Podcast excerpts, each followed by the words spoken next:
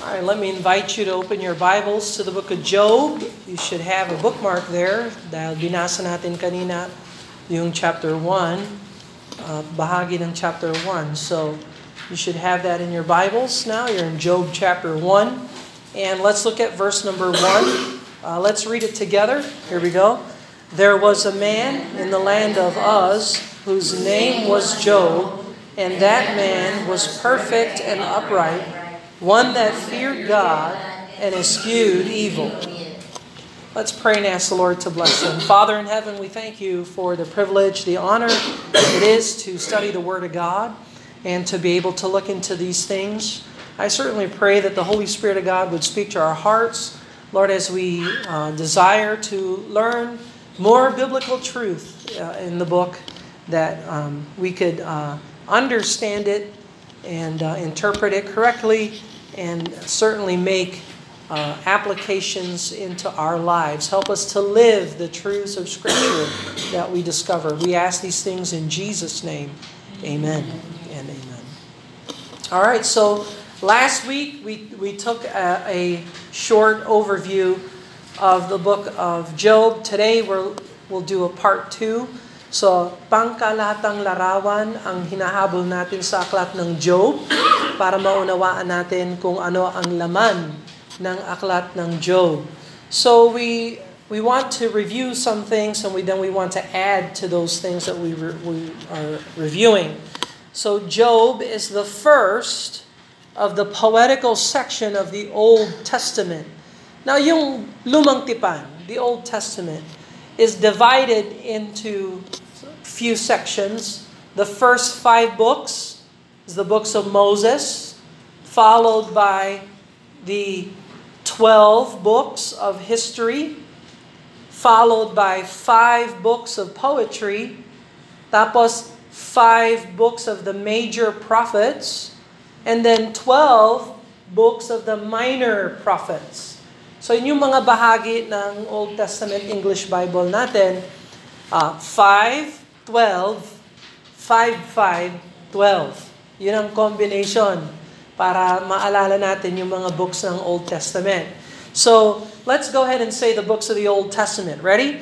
Genesis, Exodus, Leviticus, Numbers, Deuteronomy, Joshua, Judges, Ruth, 1st and 2nd Samuel, 1st and 2nd Kings, First and Second Chronicles, Ezra, Nehemiah, Esther, Job, Psalms, Proverbs, Ecclesiastes, Song of Solomon, Isaiah, Jeremiah, Lamentation, Ezekiel, Daniel, Hosea, Joel, Amos, Obadiah, Jonah, Micah, Nahum, Habakkuk, Zephaniah, Haggai, Zechariah, Malachi. So it's good to know the books of the Old Testament para alam natin pag sinabi ng preacher, oh, go to the book of Job. Oh, so nasa, medyo nasa gitna yung book of Job.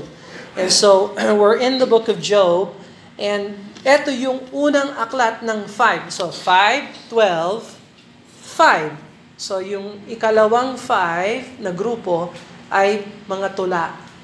So what are the five books of poetry? Job, Psalms, Proverbs, Ecclesiastes, Song of Solomon. So, dun sa five books of poetry, Job, nasa kapanahonan ng mga patriarchs. That's patriarchal time frame. Psalms, nasa kapanahonan ni David. That's Davidic time frame, generally speaking. Although we know some of the Psalms are go all the way back to Moses and uh, some of that uh, during the time of uh, um, uh, Hezekiah and after Babylon and all that kind of stuff. So, but for the most part, Job is patriarchal, Psalms is Davidic, then Proverbs, Ecclesiastes, Song of Solomon is Solomonic. So that's the Solomon's time frame. And so we have we keep these things in perspective para meron tayong tinatawag na canonical context. Ano ibig sabihin pag sinabing canonical? Ibig sabihin ng canonical, saan sa sa Bible matatagpuan ito. At bakit mahalaga na matuklasan natin na yung Book of Job ay nasa tula? Ba't mahalaga yon? Kasi ang Bible ay naisusulat sa dalawang klasing panunulat. Regular speech, which is prose, yun ang pinag-usapan natin last week, at tula, poetry, creative. Okay, so um, look for example in uh, Exodus chapter 15. Go to Exodus chapter 15, just as an example. Exodus Uh, let's go, uh, look at Exodus 14 muna. Exodus 14. So, yung pag binasa mo yung Exodus 14, that is prose. That is regular, common, ordinary literature or speaking or relaying of information. That's prose. So, and the Lord spake unto Moses, speak unto the children of Israel that they turn and encamp before Phaneharoth between Migdal and the sea over against Baal-zephon before it shall encamp by the sea. So, and then Moses begins to explain how the Israelites exit out of Egypt and how the Lord uh, split the Red Sea and how the Lord drowned Pharaoh's army. Now go to Exodus 15. Exodus 15, one chapter later, eto naman, hindi na prose. Eto, poetry. And so you look at Exodus 15. Then sang Moses and the children of Israel this song unto the Lord, and spake and saying, I will sing unto the Lord, for he hath triumphed gloriously. The horse and the rider hath he thrown into the sea. The Lord is my strength and song, and is become my salvation. He is my God, and I'll prepare him an habitation, my father's God, and I will exalt him. And so on and so forth. Pharaoh's chariots and his hosts hath he cast into the sea. His chosen captains are drowned in the Red Sea. So you see, chapter 15 is a poetic expression of what happened in chapter 14, which is prose. So the, the Bible is written in prose and poetry. So now let's go to the book of Job. Bakit naman mahalaga na alam natin na ang Job ay poetic? Dahil uh, dito natin makikita yung buong outline ng Book of Job. So, yung Book of Job, let's see here, there's um, Job has 42 chapters. At pwede natin siyang ibahagi sa tatlong bahagi.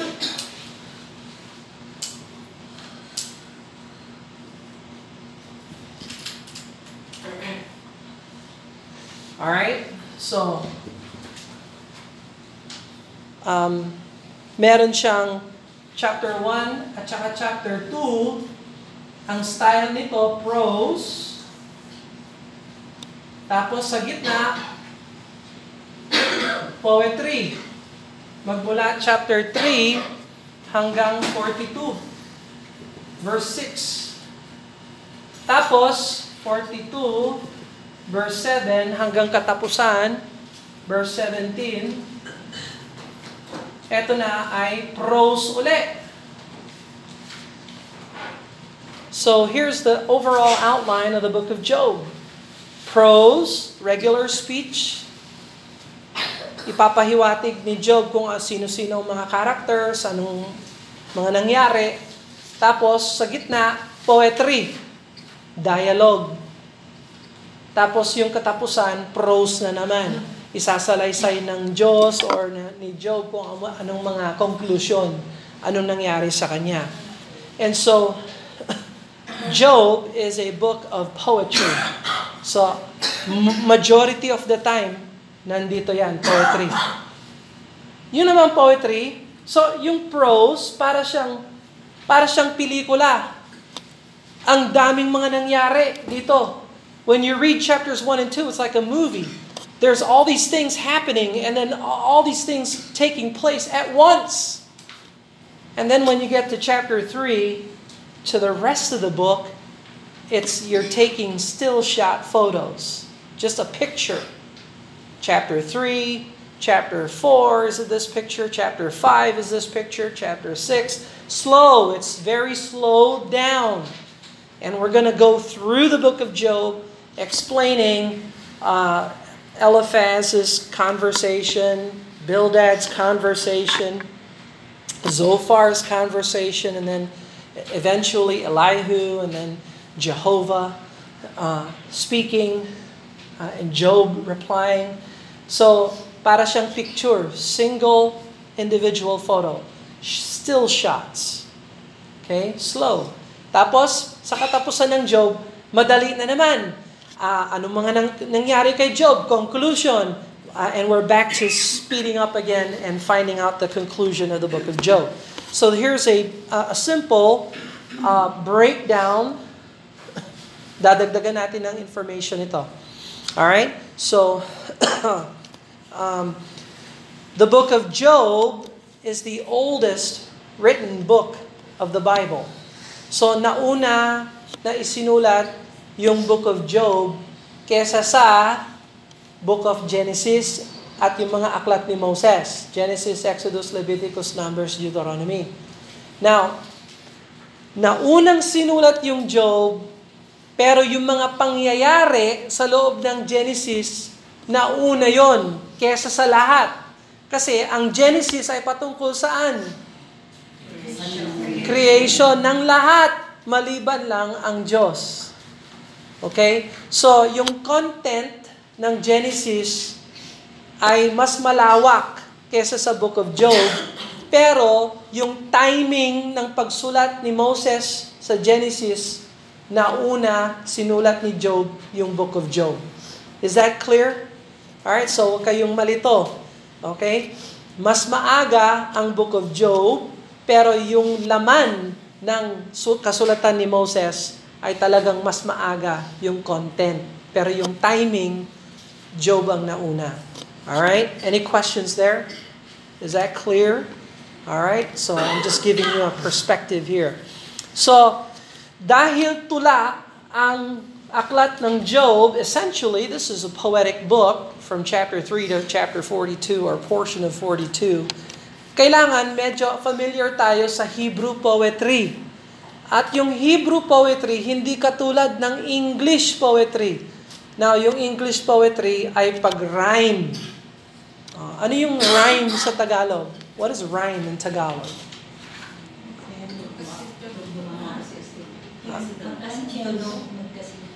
Ne, rhythm yon. That's rhythm. Rhyme. Yung pagkadugtong ng tunog. No? Pagkahawig ng tunog. Rhyme. May, may pagkahawig sila sa tunog. Yun ang English poetry. Okay? Uh, um, nagbigay na tayo ng example last time. Uh, so, ang Hebrew poetry is not a rhyme of sound like the English. It is a rhyme of thought. Uh, uh, magkahawig o magkatunog na pag sa pag-iisip. So, yung mga concepts or ideas and thoughts, yun ang importante sa Hebrew poetry. At ang gamit nila dito ay yung parallelism. Parallelism. So, merong mga parallelism na magkatugma, may mga parallel lines na magka-opposite, may mga parallel lines na complicated. Yung unang dalawa tumutugma sa susunod na dalawa. So, apat na parallel lines, and so on and so forth. Very creative ang poetry. Now, sa Jap- Japanese, there is a poetry in Jap- Japan. Di ba? Ano yung poetry ng Japan? Haiku. Haiku ang tawag doon. Uh, ano, anong pla- ilang lines ang haiku? Do you remember how many lines? It, it there's a requirement for that kasi hindi naman hindi naman basta-basta yung poet poetry ng Japan. Haiku has how many lines? Okay, and they have to match, di ba? It has to be parallel. It has to match. So, um, limerick. Have you ever heard of a limerick? Ano ang limerick? What is a limerick? It's a it's a it's a uh, what? So it starts out with the two lines that rhyme, then two shorter lines that rhyme, then it ends with one that start that rhymes with the first two. Okay, so may pattern, no? There's a pattern for limerick. Now, limerick is what country? Is that Ireland? Irish? I think it's Irish, yeah. So merong Irish limerick, merong Japanese haiku, meron ding Hebrew parallelism. And so there's a, there's all different kinds of poetry. Ano yung tula sa Pilipinas? Ano, meron bang created na tula sa Pilipinas? Chismis. Hindi, biro. Chismis is a kind of poetry. Hindi, biro lang. Alright, so anyway. Alright. so anyway, uh, God has given us the book uh, in a poetic form. And hindi naman natin uh, bibigyan sobrang pansin. I know uh, one preacher in the USA uh, Dr. Thomas Strauss. He's pastoring Bible uh, Baptist Church in Cromwell, Connecticut. And when he went through the book of Job, and they're still going through the book of Job, they look at it verse by verse in the chiastic form of their poetry. So pati chiasim ng, ng eh, bawat verse, in-explain ni Dr. Strauss. Meron pa siyang mga study notes na ano, kinokolek ko yung study notes niya, nasa part 63 na kami. Part 64 or 63 or 65. And so anyway, I don't plan on looking at it uh, chiastically every verse or anything like that. Oh, but I do want us to be aware that Hebrew poetry is very, very creative and highly organized. Now, why is Hebrew poetry highly organized? Saan nang galing yung idea na yon? Where did it come from? Did it come from Job? No. It came from God. This is God's Word. And so God is highly organized. So when you read the Bible, hindi pwede yung babasahin mo yung Bible na hindi mo alam kung ano yung mga uh, context ng Bible, verse. So a Bible verse you, you speaks to your heart. Uh, this verse means this to me. That is irrelevant. It's irrelevant kung ano sa akin ang ibig sabihin ng Bible verse na ito. I'm sorry, ikaw at ako ay hindi factor sa interpretation ng salita ng Diyos. We are, our emotion, our experience, our philosophy, uh, uh, ourselves, we are not a factor when we read the Bible. I'm sorry. I'm sorry. I know we live in a day and age where everybody's looking for something inspiring in the Word of God. There are portions of Scripture that's just not inspiring. And it's read Numbers. Read the book of we're reading the book of Numbers, and we're gonna this especially this Sunday, we're gonna go through all these cities and towns and we have no idea where, where they're at in the map. Now, what does it mean to me? What does it mean to me that they traveled through Pahihahairoth? Well, nothing. Uh, you see, we are not uh, uh, important. We're not important. The Word of God is important. And we need to receive the Word of God. Yun ang, yun ang sa atin. Tanggapin natin yung treasure ng salita ng Diyos.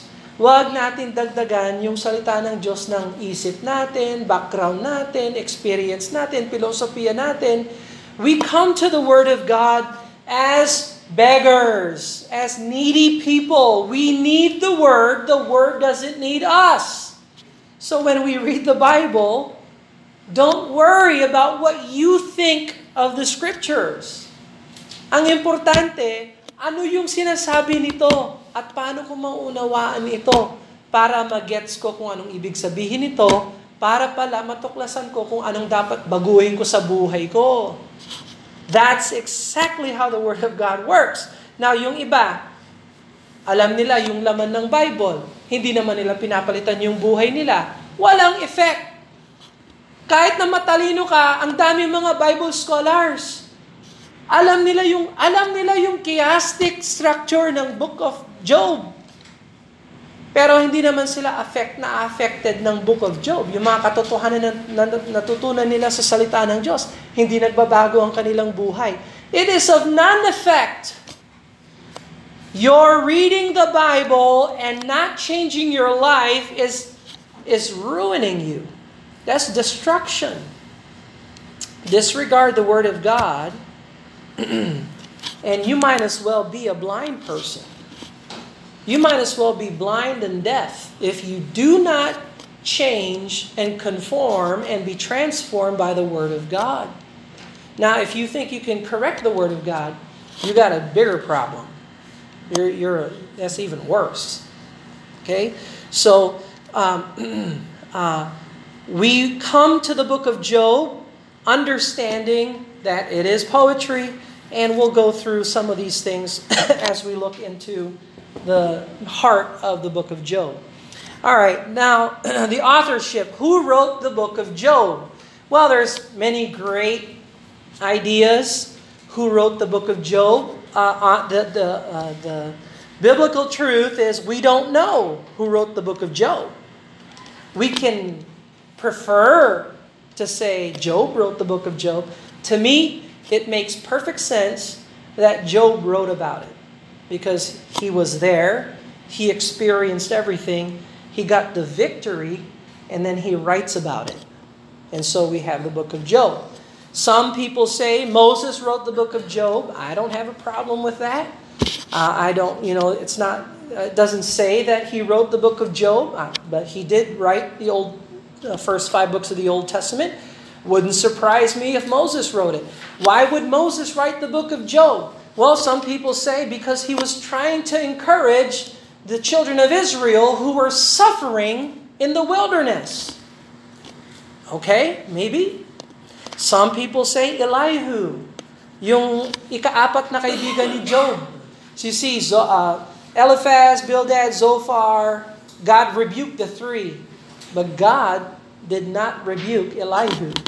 And if you read Elihu's account, it seems like Elihu speaks up for uh, the Lord, although the Lord did not did not commend him or and did not reprimand him. God is just silent over Elihu. So, merong iba na nagsasabi, this was the work of Elihu. Nung na, natuklasan niya, nakikita niya lahat, sinulat ni Elihu yung mga nakita niya, and that would be the book of Job. Fine, I don't see a problem with that. now, ito yung problema. Yung mga critical scholars na nagsasabing, hindi natin alam kung sino nagsulat ng Job at malamang gawa ito ng maraming editors. At hindi lang yan, uh, hindi natin alam kung paano siningit ito, siningit ito, siningit ito, pinalitan ito, pinalitan yan. At, um, and so kasi may mga information sa book of Job na paano nalaman ni Job yung mga information na yan?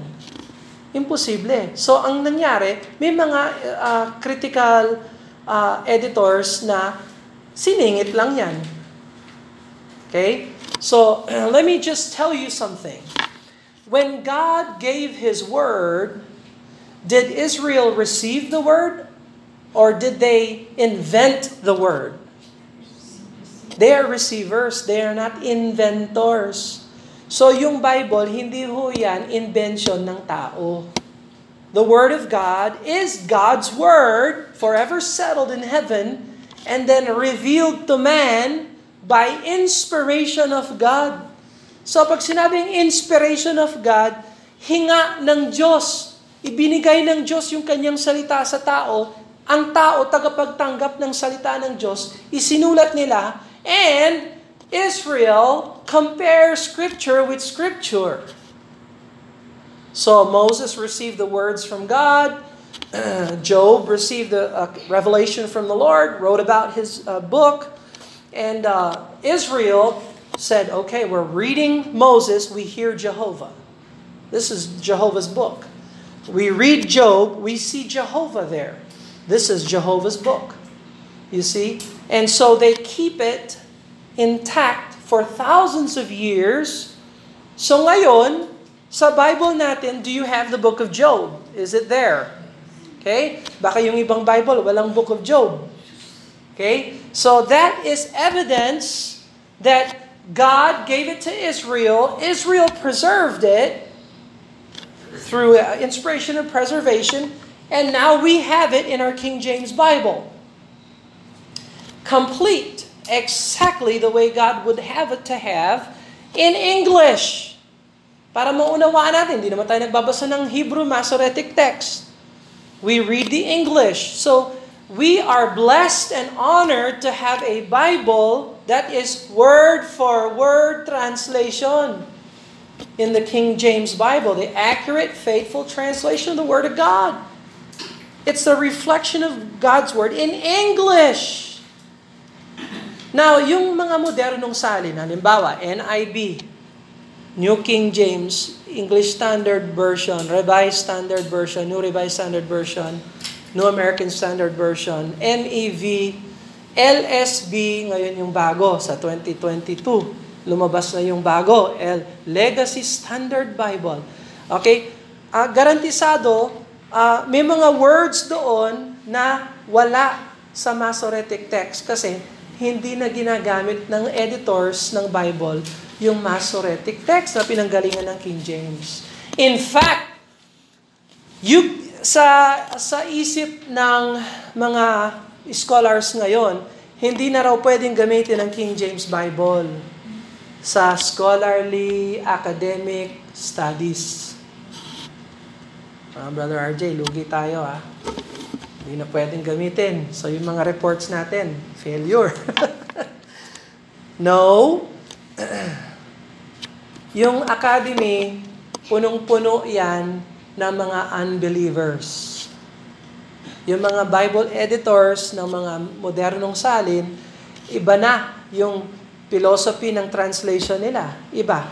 Hindi word for word translation. Sa kanila, thought for thought translation. Hindi sa kanila importante kung ano yung words ni Lord. Ang importante sa kanila, ano yung idea. Basta alam mo yung idea, yun na yung mahalaga. Question, ano yung in-inspired ni Lord? Yung kanyang mga words o yung kanyang mga thoughts? Words.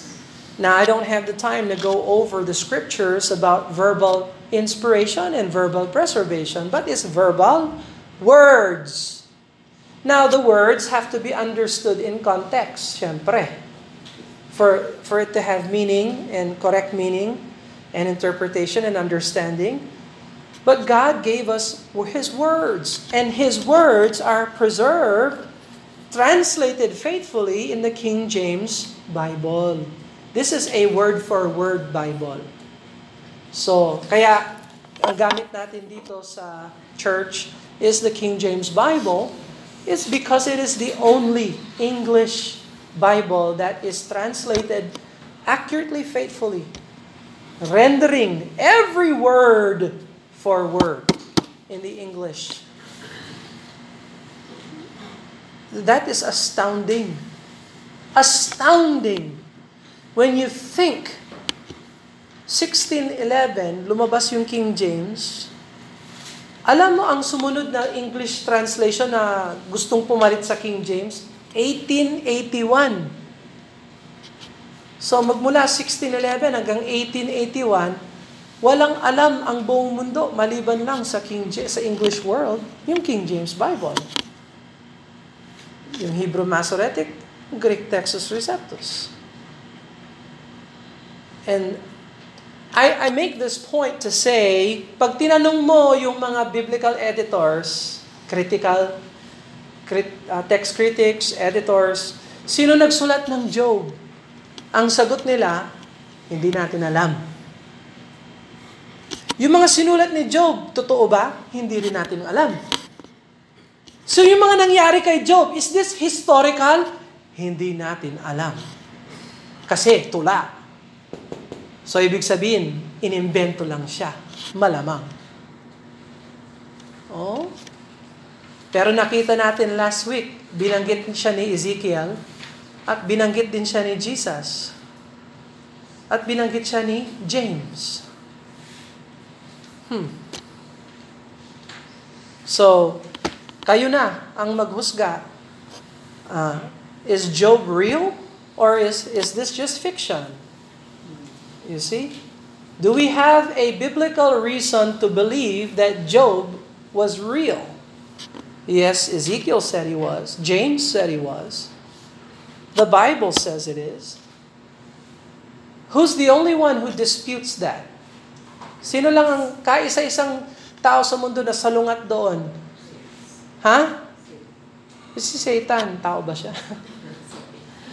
si, siguro si Antichrist. Anyway, only the text critic would say, no, we don't know who wrote it. We don't know if it's true. This is just made up. It's poetry. All right, so keep that in mind. So we say Job, but uh, we don't make it a point, no? Whether Job wrote it or not, it's here. And we have it in the Bible, and it is Scripture. So we receive it as Scripture. Okay? Now, there are pastors who believe that what's in the Bible is really not there. And I'm making this important point because we experience that. Somebody stood up right here and said, This portion of John doesn't belong in the book of John. Wow. How how amazing. How did you know? And why is it in here? so anyway, we don't we don't believe in uh, unbelieving text criticism. All right, we hold to it, the Bible. We believe it. This is the book of Job. Job uh, most likely wrote this. He was a real man, and this took place in real life. And now we learn from the book of Job, just like we learn from any Old Testament passage. Uh, look at Romans 15, verse 4, for example. Romans 15, verse 4. Romans 15 verse 4, Balang araw, someday I want to teach you uh, the history of the Bible. Paano natin nakuha yung Bible? Ano yung mga nangyari? Uh, how did we get the King James Bible? And who is for the King James and who is against the King James? Uh, and that's significant. That's very important. Uh, so Romans chapter 15 verse 4, For whatsoever things were written aforetime, so yung mga naisulat noon, sabi ni Paul, were written for our learning. So, kaya pala sinulat yung book of Job, isa sa mga dahilan kung bakit sinulat yung book of Job ay para sa ating matutunan natin yung dapat natin matutunan sa book of Job. For our learning, that we, through the patience and comfort of the scriptures might have hope. So you see, the more you know the scriptures, the more hope you have. You see, the more learning you have, the more patience and comfort you derive from scripture. Look at 1 Corinthians chapter 10. 1 Corinthians chapter 10 and verse number 11. 1 Corinthians chapter 10 verse number 11.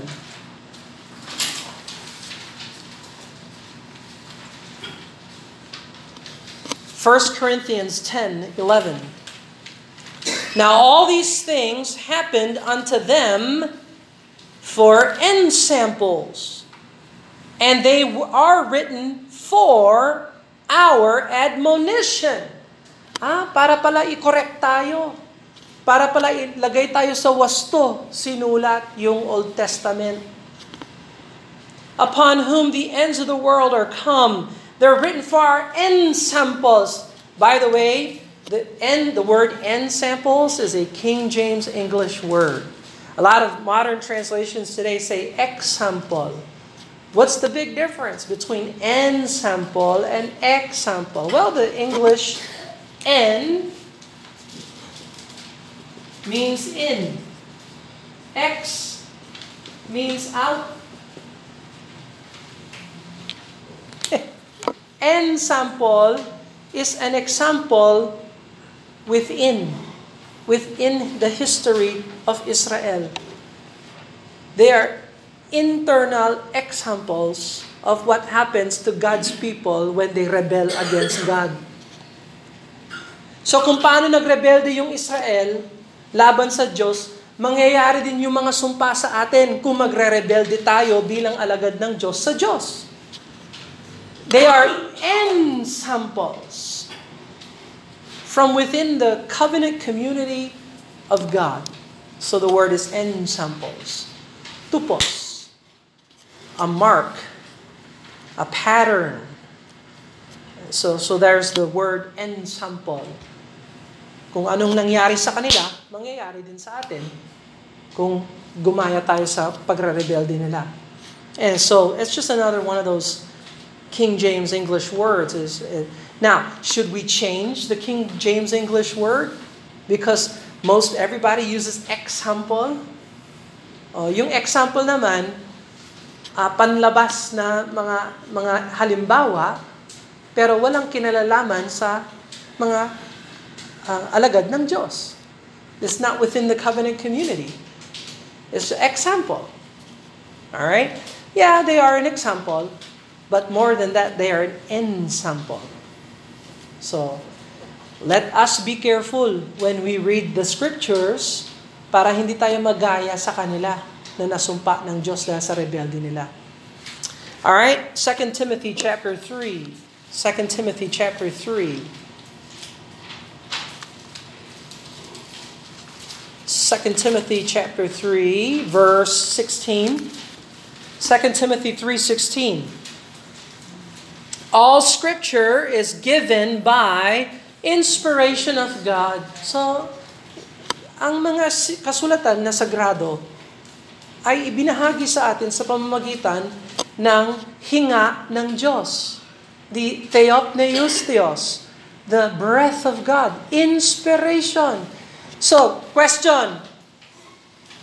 Pwede ba natin i-examine o pag-aralan ng salita ng Diyos katulad ng pag-aaral natin sa history books or scientific books, textbooks natin sa eskwela? or uh, dyaryo o magazine, uh, pwede ba natin ituring ang mga salita ng Diyos na katulad ng anumang mga aklat ng buong daigdig? Can we do that? No. Ito pa lang, ha? it's inspired of God. It is the only book on earth that bears the inspiration of God. Kaya hindi natin pwedeng itrato yung Word of God na parang katulad ng iba pang mga aklat o libro. Kakaiba ang Bible. This is a very different book. We don't come to the Bible like we do our textbooks in school. Hooray! no, I'm kidding. And it is profitable, sabi ni Paul, it is profitable, useful for four things. Useful for doctrine. It teaches us. It's a book of instruction and teaching. For reproof. Ibig sabihin ng reproof, pinapatunayan sa atin na tayo ay mali. It is for correction. Tinuturuan tayo kung paano ituwid ang mali. And for instruction in righteousness, kung paano magpatuloy na gumawa ng tama. So, tingnan mo yung Word of God. Tinuturuan tayo ng doktrina. Tinuturuan tayo kung saan tayo mali. Itinutuwid tayo kung saan tayo nagkakamali para magpatuloy tayo sa paggawa ng matuwid. You see, that's how the Word of God works.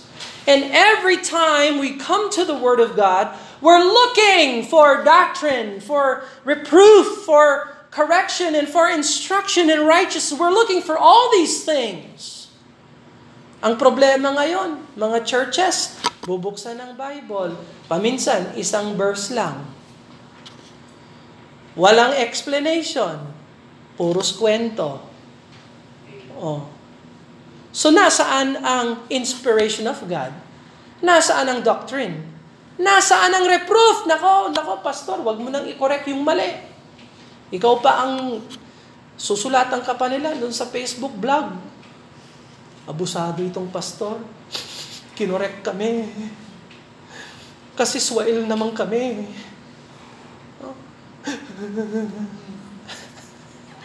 All right.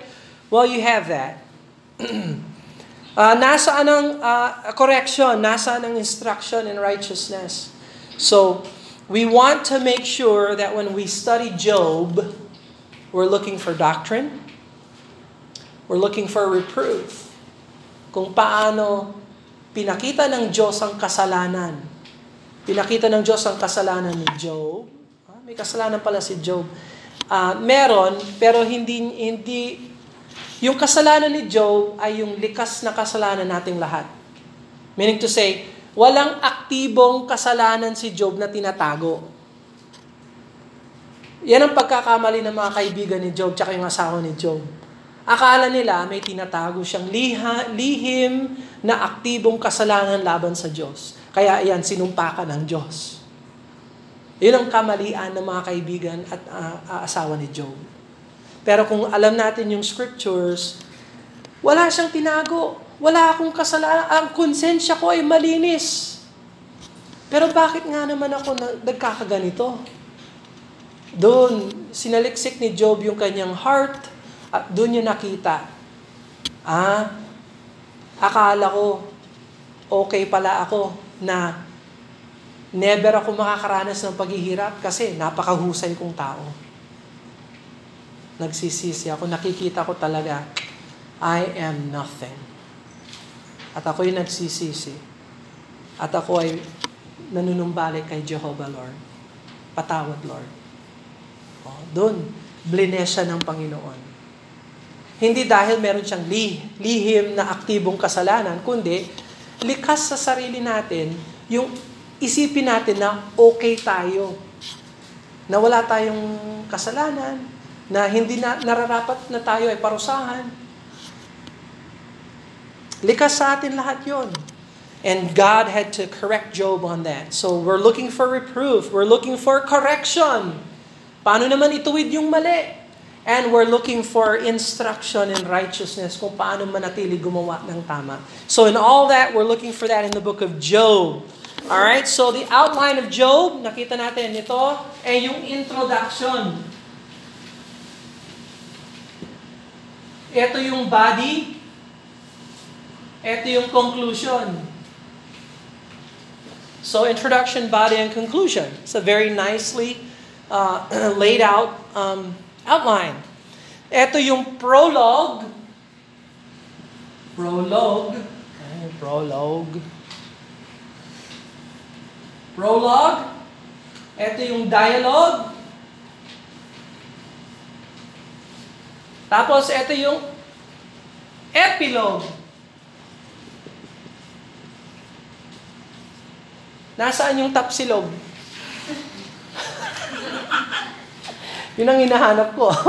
Nebiro Pag sinabing log, galing yan sa Greek logos.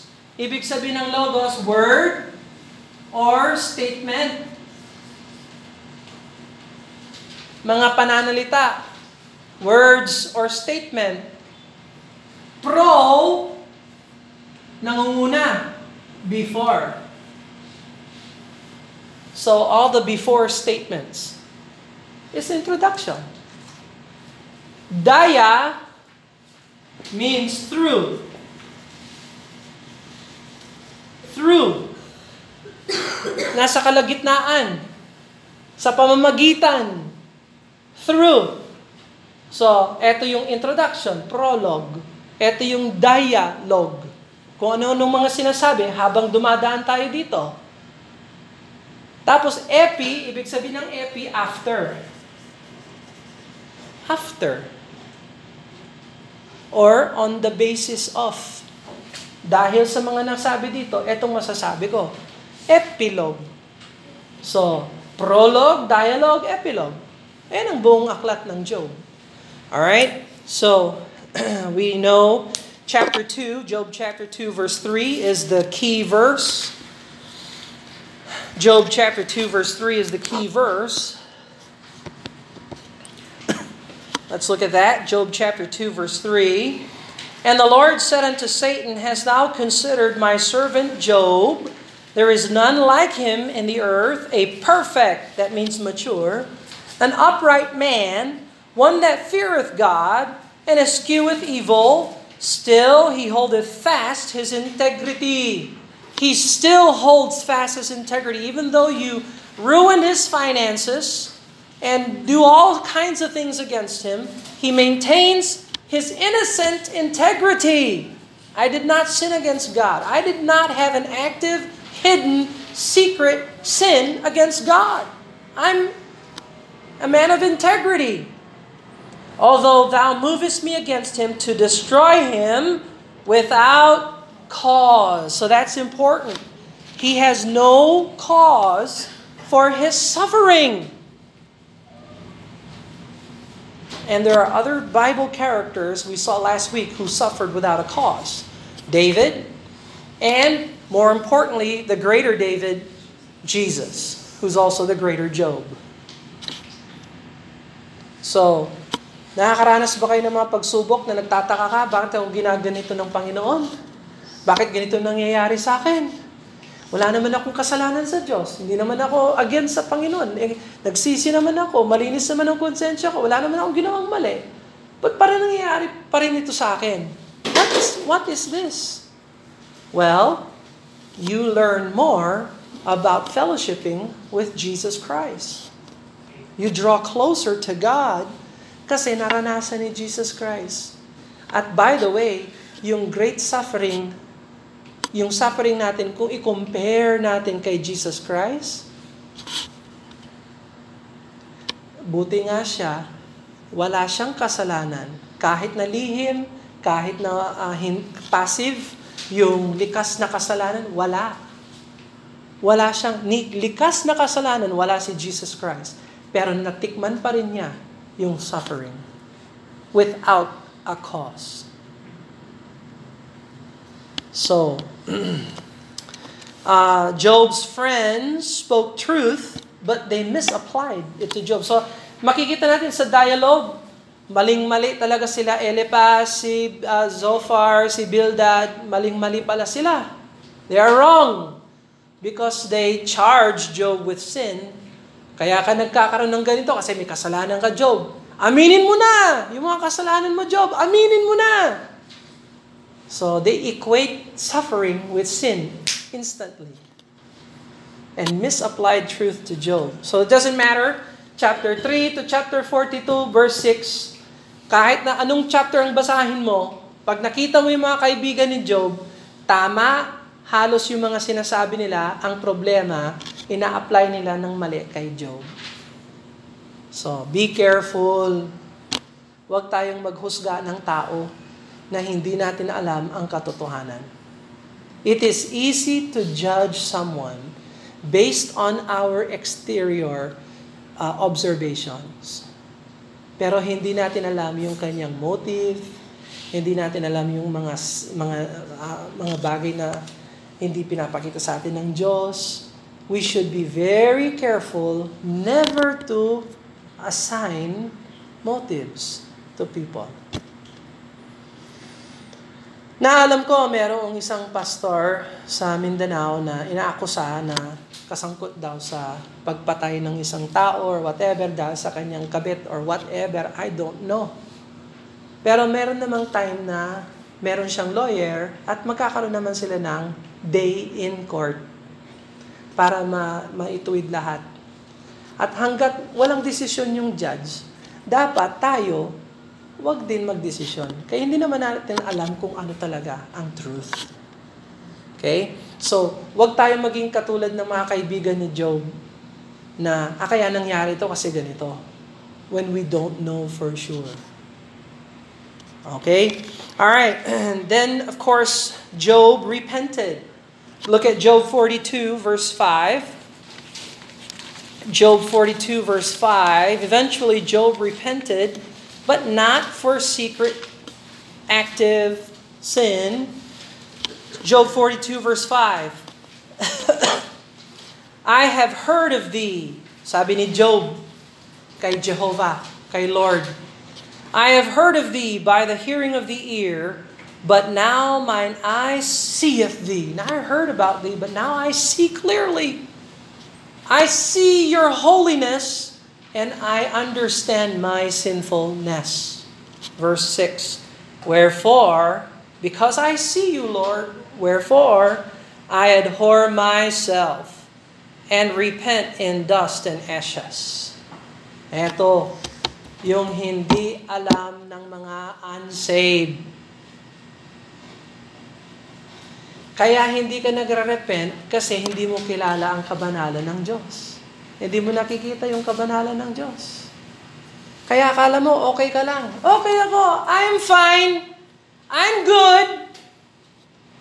But you are ignorant of the holiness of, you don't see God. You are ignorant of His holiness, and that's why you continue to think that you are okay. But when you see the Lord, when you know and understand His holiness, when you understand that He is holy, you will understand that you are sinful. And when you understand that you are sinful, that's when you repent. You know what you repent of? Nga nako. May mga iba, tanungin mo, anong ire-repent mo? Yung sagot, hindi nila alam. Ano, magre-repent ako ng ano? Ah, magsisisi ako saan? Ano pagsisisihan ko? What am I supposed to repent of? Hello? What did Job repent of? Look at verse 6. Wherefore I abhor myself. Job turned from himself. Job looked at his condition. He said, You know what? I think I'm okay. You know what? I see the Lord. I'm not okay. I'm not good. I don't deserve anything. I think I deserve a home. I deserve my family. I think I deserve everything. Give it to me. I worked hard for it. I'm a God-fearer. I do my best in life. I deserve all these things. No. You know what we all deserve? You know what we all deserve?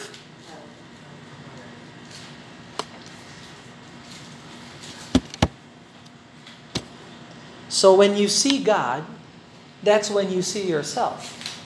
And when you see yourself, you abhor yourself. You you say, ayaw ko ng ganito. Gusto ko sa Diyos. Ayaw ko sa demonyo. Ayaw ko sa K-pop.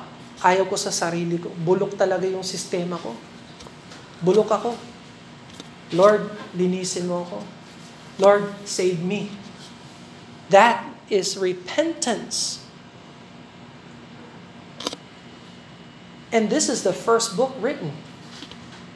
Written in the time of the patriarchs. Noon pa sa simula, alam na ng Diyos yung problema ng tao. Ang problema ng tao, akala niya okay siya. At ignorante pa siya sa kabanalan ng Diyos.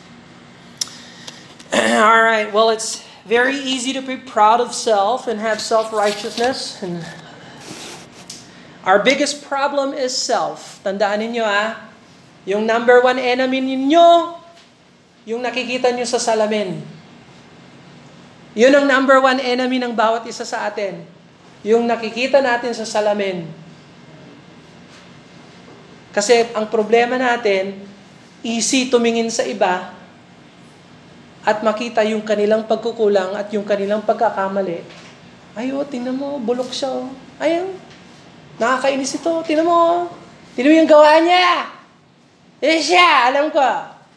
Makasalanan yan. Ako, okay. No? Alam mo, hindi mo rin pwedeng sisiyan si Satanas. Did you know? When you come, let's say you're saved and born again, did you know that when you come to the judgment seat of Jesus Christ, you will not be allowed to bring up somebody else's name? You can't even blame the devil because of your choice. If you are not right with God, whose fault is it?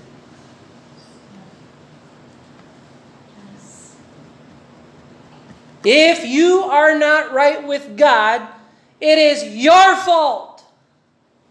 Not mom, dad, the dog, the cat, the bird, the fish, the sun, my friends, my teacher, my boss, the circumstance, the devil. If you are not right with God, it is your fault. Your fault. Say, Brother Bill, you don't know what happened to me. Well, join the club. Kaya ayusin mo yung heart mo. By the way, kung halimbawa, mali naman siya, o mali yung kaibigan mo, o mali yung kapitbahay mo, o mali yung, yung katabi mo, or whatever, kaya mo bang kontrolin yung heart niya? Ha? Makokontrol mo ba yung heart niya para palitan mo siya? Can you do that? No! Kaya wag mong problemahin yung heart ng iba. Ang i-change mo, yung kaya mong i-control. At sa buong buhay, hindi mo pwedeng i-control yung health mo. Kahit na kumain ka ng gulay, na gulay na lang kainin mo, na walang lasa, mamamatay ka pa rin. Balang araw. Hinahaba mo lang yung panahon mo. Kahit na ayusin mo yung ininom mo. You cannot control anything in life. You can't control situations. You can't control finances. You can't control anything. The only thing you can control is your heart. you can't even control your neighbor's heart.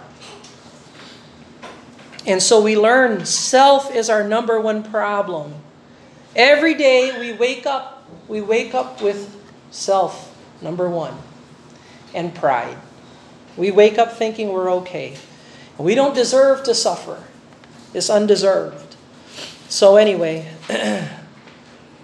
so let me share one verse and then I'll let you go. Luke chapter 22. Let's go to Luke chapter 22. Now, Job did not know that Satan desired to sift him as wheat. Job had no clue.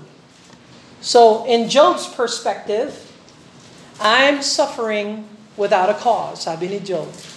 Pero hindi alam ni Job na nag-usap pala si Satan tsaka si God. Katulad din ni Peter. Look at uh, Luke chapter 22 verse 31. Luke 22 verse 31. And the Lord said, Simon, Simon, behold, Satan hath desired to have thee, that he may sift you as wheat. So biro mo, Satan hath desired to have you, that he may destroy you and waste your life like wheat. So, see, we don't understand. I don't think Peter understood what Jesus meant. What do you mean, Satan desired to have me? I guarantee you, Satan walked up to God and said, Let me touch Peter. Let me try him. Let me do my worst on Peter. But look at what Jesus said. 22, verse 31. Satan hath desired to have thee as he may sift you as wheat, verse 32, but I have prayed for thee. So you see, that thy faith fail not, and when thou art converted, strengthen thy brethren. So, Peter, ninais ni Satan na lamunin ka katulad ng ginawa niya kay Job. Pero pinagpray kita. So ngayon, I want you to be encouraged na yes, dadaan tayo lahat, dadaan tayo sa pagsubok. Pero meron tayong high priest na nagpe-pray para sa atin. Sa pagising natin ng umaga, yes, nandun na yung flesh.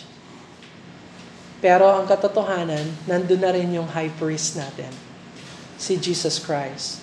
At nagpe-pray na siya para sa atin na hindi tayo mag-fail sa faith. Let's pray. Father, we thank you for these words. We thank you for the book of Job.